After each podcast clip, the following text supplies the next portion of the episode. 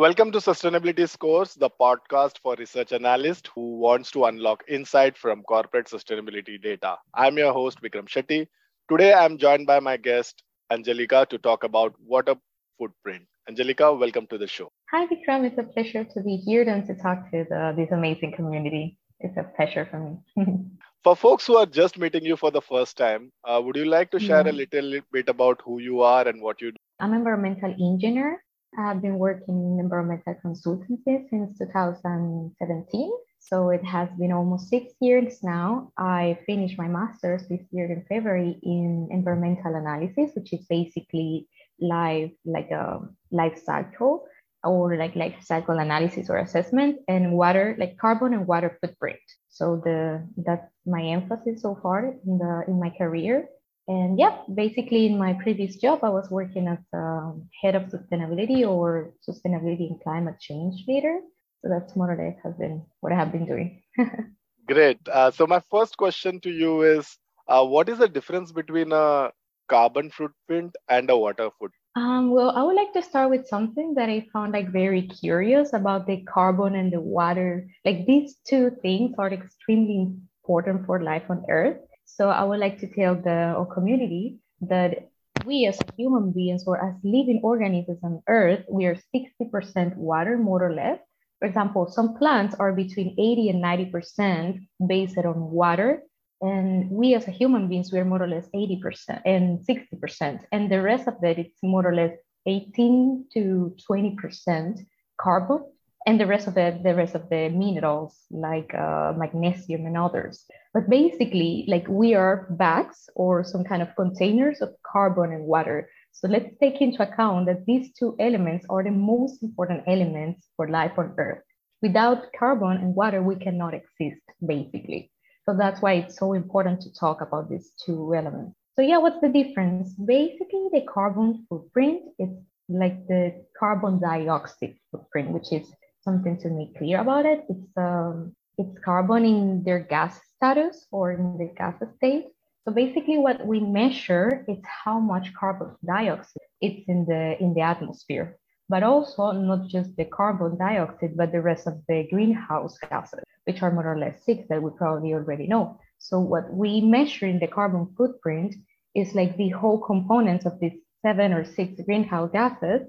And then we try to we try to maybe compare it based on the on the carbon dioxide equivalent. That's what usually when you said, okay, my carbon footprint as a as a person right now, it's probably eleven tons per year. Also, like if you wanna find out how much is your carbon footprint on the internet, you can go to any kind of like free calculator and you can find exactly how much is your carbon footprint and then try to compensate it. Maybe just like planting one, two, or three like uh, trees per year. And in that way, as you know, the plants absorb your carbon dioxide uh, footprint and transform it to oxygen. So that's like an easy way or, or a simple way to explain how it's like the, the dynamic between us and the environment and the carbon footprint. And basically like also this specific like uh, measurement or the carbon footprint, it's what decides like the temperature on Earth. So basically the greenhouse gases are in charge of the greenhouse effect. So it's the one that regulates the temperature on Earth. Temperature also is the base for everything because temperature is the way that energy and matter uh, behaves on Earth. So if we don't have the right temperature or the right climate as a whole, that means that nothing is going to work the way it should. Not the, the agriculture, not the ocean dynamics, nothing is going to work the way, the way it should if we don't have the right like temperature and, and, and climate. So that's the way everything is related. So now passing to the to the water footprint, it's then the, the same cycle, because if the water is not in the right temperature, which is basically what the, the greenhouse effect affects, the greenhouse effect affects, yeah, like that. If the water is not in the right temperature, that means that we are not going to have the availability of water that is necessary for life and in the state that is necessary, because that is also something very important. We not only need water, we need fresh water and we need liquid fresh water. So that's also super important to maybe highlight, because um, if probably right now we have like a huge availability of salt water, it's very hard to make it fresh water because we have to take all the salt from it. And also, if we if we take too much water out of the oceans, we're gonna have like a very problematic issue. So it's it's not something that we can do so easily. There are some countries that are working on it, but it's not so easy to do. And so maybe then water footprint, as um, probably you have heard before, is divided like in three main categories, which is green water, blue water, and gray water. That I don't know if you're going to talk about it a bit later, but it's basically the consumption of water, like how much water we are taking out of the like aquifer or the water source that we're using, a river, for example. And the gray water will be like how much water we are contaminating or polluting and what we can do to reduce that pollution that, that we then uh, transfer to the water. Great, great, got it. I will ask, I will get into more on those three types. I'm curious to know more yeah. about it. Uh, and uh, so, so what are the reasonable water footprint reduction that a company new target? According to the United Nations data, we have more or less like this, uh, this information. In order to stabilize or total water footprint, and by total, I mean the earth or, or the global water footprint, Uh, by two thousands, like the beginning of two thousands, water consumption was one thousand three hundred eighty-five cubic meters. And the goal or the idea is to reduce it to eight hundred thirty-five cubic meters by two thousand one hundred. That means in more or less eighty years. So we have quite a lot of time considered like the projected population growth. However, we have to take into account that it's a forty percent reduction. So it's not something that we can that we can do so easy. So we have almost eighty years to get to this uh, target, but still it's a very hard work to do to get there. So for example, there is like an entity where the like basically like the concept of water footprint was created, which is the Water Footprint Network. And they said that probably there is three measures to achieve a more sustainable water use. The first of them is governments have to establish water footprint caps. That means that we have to really be careful for all the catchments of water in the world and make sure that we can establish or set limits to the water consumption in every river basin. Also, like we have to take into account the availability of water in every country or every community when, when we think in terms of like what the government can do. The second measure will be formulate water footprint benchmarks for all needs that requires a lot of water, such as food, vegetables, clothes, platters, bioenergy. Like these kind of industries consumes a lot of water. So we have to probably have some like a new benchmarks and, and new caps also to make sure that, that, that we are kind of be fair in these terms. And also basically find the best technology, like the current technology that we have, we maybe have to find ways to improve it and also find new technologies and practices to that leads to lowest levels of water use and pollution. And the third measure will be promote like a fairer water use across communities. Uh, probably right now there are countries that are using more water than others, that are polluting more water than others, but at the same time, we have to take into account that we cannot deserve the same as the same as humanity and human beings. So, if, for example, in the United States and Southern Europe, consumers have a water footprint nearly twice than the global average. So these countries or, or these communities have to have like a, a bigger um, care in terms of how much water they use compared to other countries that currently are using less water. So that's probably the three measures that right now the Water Footprint Network are recommending to, to manage from here to in up to eight years. eighty years, I'm sorry. Got it.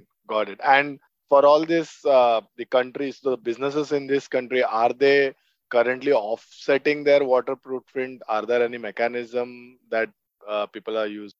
More than offsetting, I think it's more like a technology transition. Oh, it's okay. Like, for example, remember that in old days, probably ten years ago, a decade or two decades ago, every time that we flushed the toilet, it was six liters, more or less. But now it's one point five liter per flush. So it's more, it's basically what we're doing. And every time, you know, in your sinks, in every like water pump that we have in our houses, the ideal is to have it like water efficient. So that's that applies for every industry. If you have right now a technology and or the process that use X amount of water, how can you make it lower in terms of consumption? And how can you make it less polluting? That's, that are the two key things that every industry, and especially the industry who like consume the most water, they have to really and, and deeply care about. How can I use less water and how can I make my processes less polluting? And, and, and, and yeah, like any, any chemical, any process that I can, that I can make more efficient and sustainable, how can I do it? Should I just improve the technology that I currently have?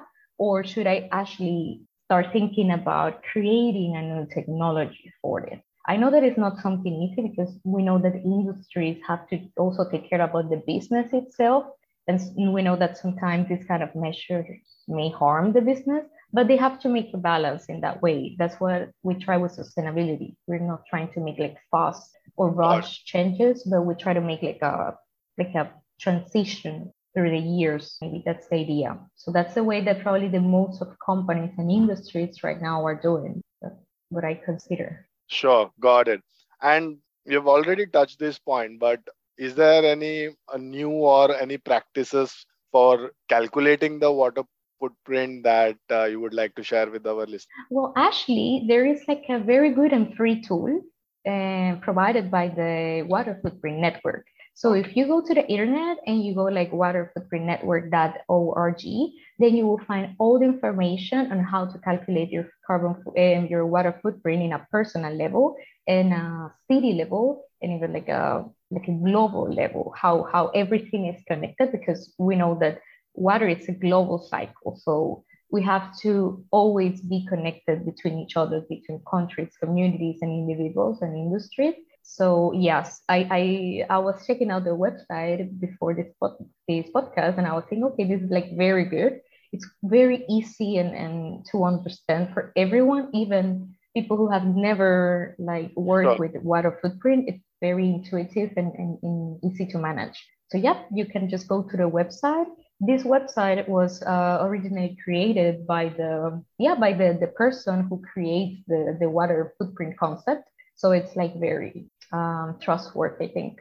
Got it. I will uh, look it up and also mention in the show notes for uh, directly. Yeah. Uh, great. Uh, coming back to those three uh, footprint, the green, blue, and gray. Gray is something which is pretty obvious and clear.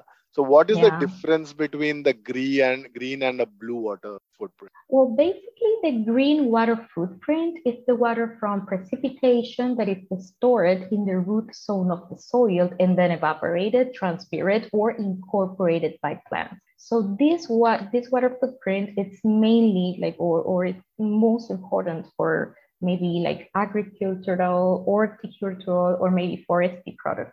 So that's why probably when, when we think about water footprint for companies or individuals, we mostly care about blue and gray. But this is also like very important for, for yeah, for people who manage these kind of, of industries, maybe. Yeah.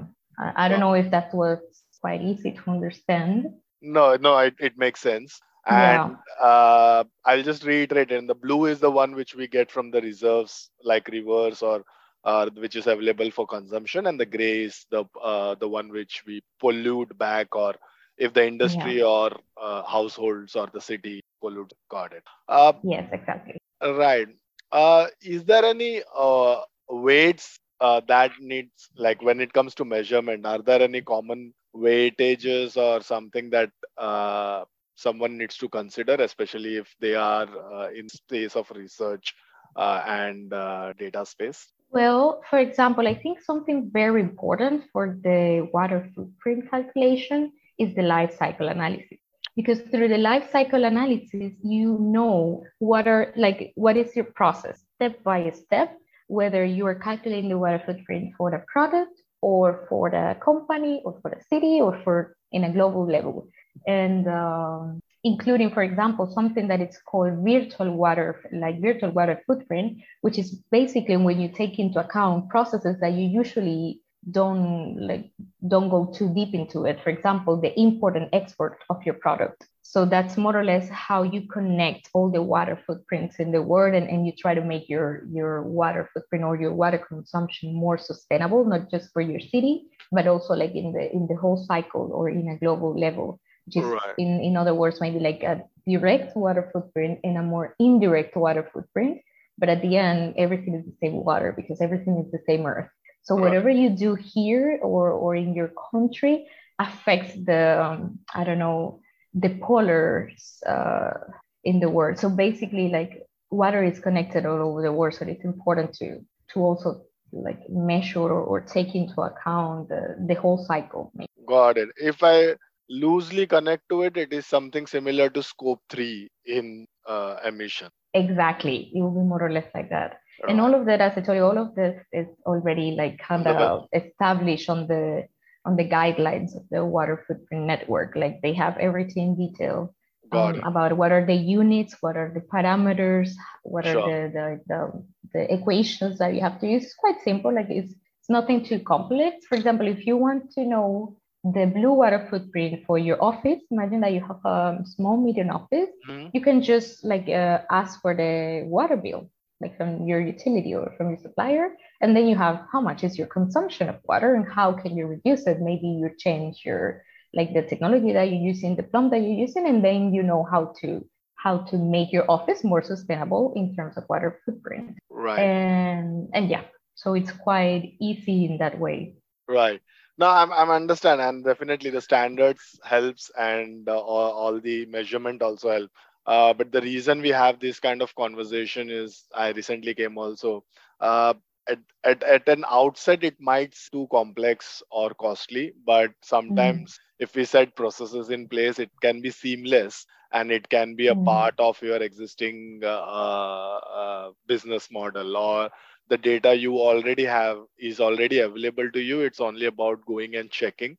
And exactly. as, as you mentioned, benchmarking it against to figure out where are we, at least to find out where we are, so that to make sure, like if you are a part of it, uh, part of uh, the forty percent reduction. Because if, if we can just do a simple back of the uh, envelope calculation, forty percent reduction is the target, at least as a small business or a medium business. Also, if you are existing Uh, consumption, especially in the blue, if we reduce that back to uh, forty percent, that could be a good starting point. And once we start, and that's when the experts like you or the other experts that you can bring on board and figure it out uh, how to take it forward, be more innovative.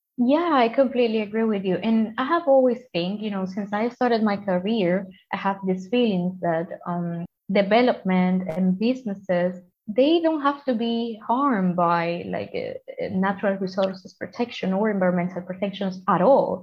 Like it's the whole opposite.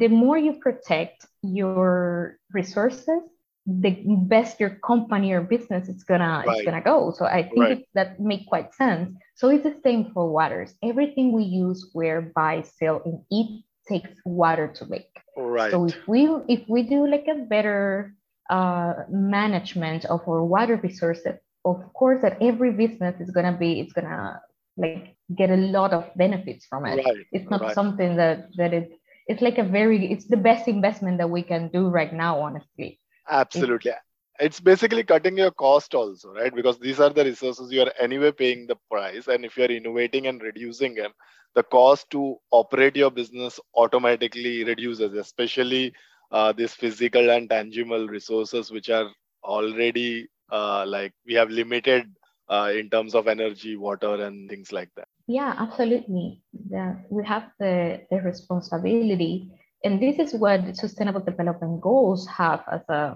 yeah as a as an slogan. They said that we have to take care of the resources today so we can provide to the next generations a better future. Right. And I think this is very wise to know, because yeah, this is our responsibility. Like the natural resources and the conditions of the earth right now are all responsibility right. with the with the next generation. So yeah, I think we have to be quite responsible about it. Maybe. Great. Uh, before I ask you to the last question, is there mm-hmm. any point or anything that you want to share with the listener that came up during your preparation for the podcast? Um, probably it was just to to realize how. how important the water is for Earth. Like there is nothing like basically, for example, the theories about how the life on Earth starts, everything goes goes back to the water.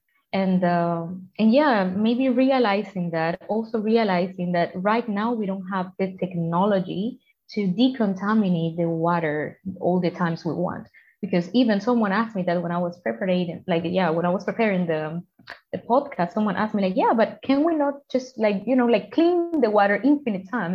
And I was like, I really wish that we have technology for that, but well, we don't. For example, if we contaminate the, the water with uh, with nuclear wastes, we have no technology so far to do anything else with that water. We have to just like store it.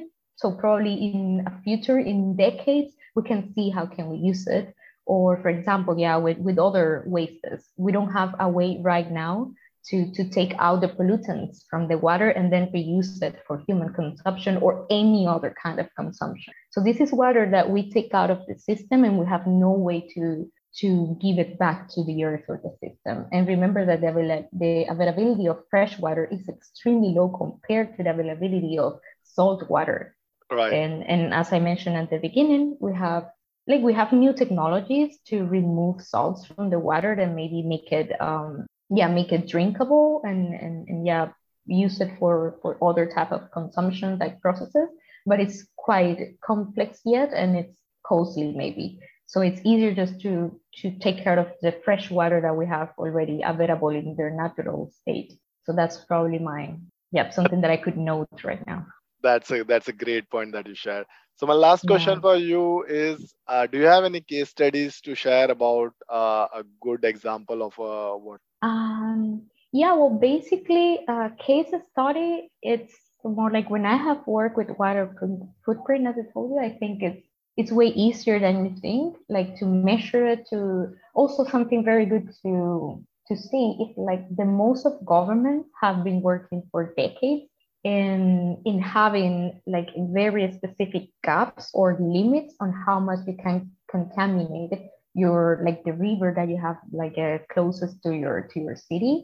And with the years, that limit that limit has been decreasing. That means the the more the years pass, the less we can contaminate, because we don't have like now we have more conscious about yes like I cannot just clean the water unlimitedly. So I have to take care of the water that I have right now. So the most of governments in the world, and, and I put this example specifically in my city, has passed, I don't know, from twenty percent of uh, like a pollutant, this pollutant is available maximum this amount per uh, cubic meter in the water, from like twenty or thirty percent reduction of that limit or of that cap.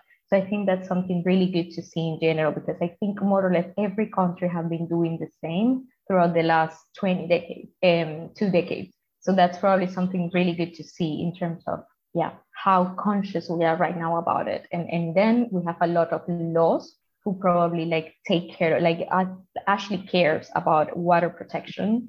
And it's really good to see all around the world. Got it. Uh, great. And uh, where can people find you uh, more online? Well, yeah, I have my LinkedIn account. So if anyone wants to follow me on LinkedIn, they are more than welcome.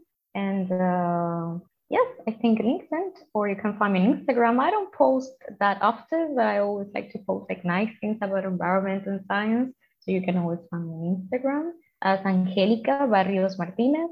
Um, yeah, which is my name. I'm from Colombia. So I, I don't know if it's quite hard or easy for you to, to spell it. But yeah, no, no problem. I'll just put your LinkedIn link in exactly. the show notes and then we'll find you. Perfect. Thanks for joining me today. No, thank you so much for inviting me again. It was very nice to talk about this. All right, folks. Thanks for listening. If you have found this conversation useful, please join me again next time for Sustainability Scores.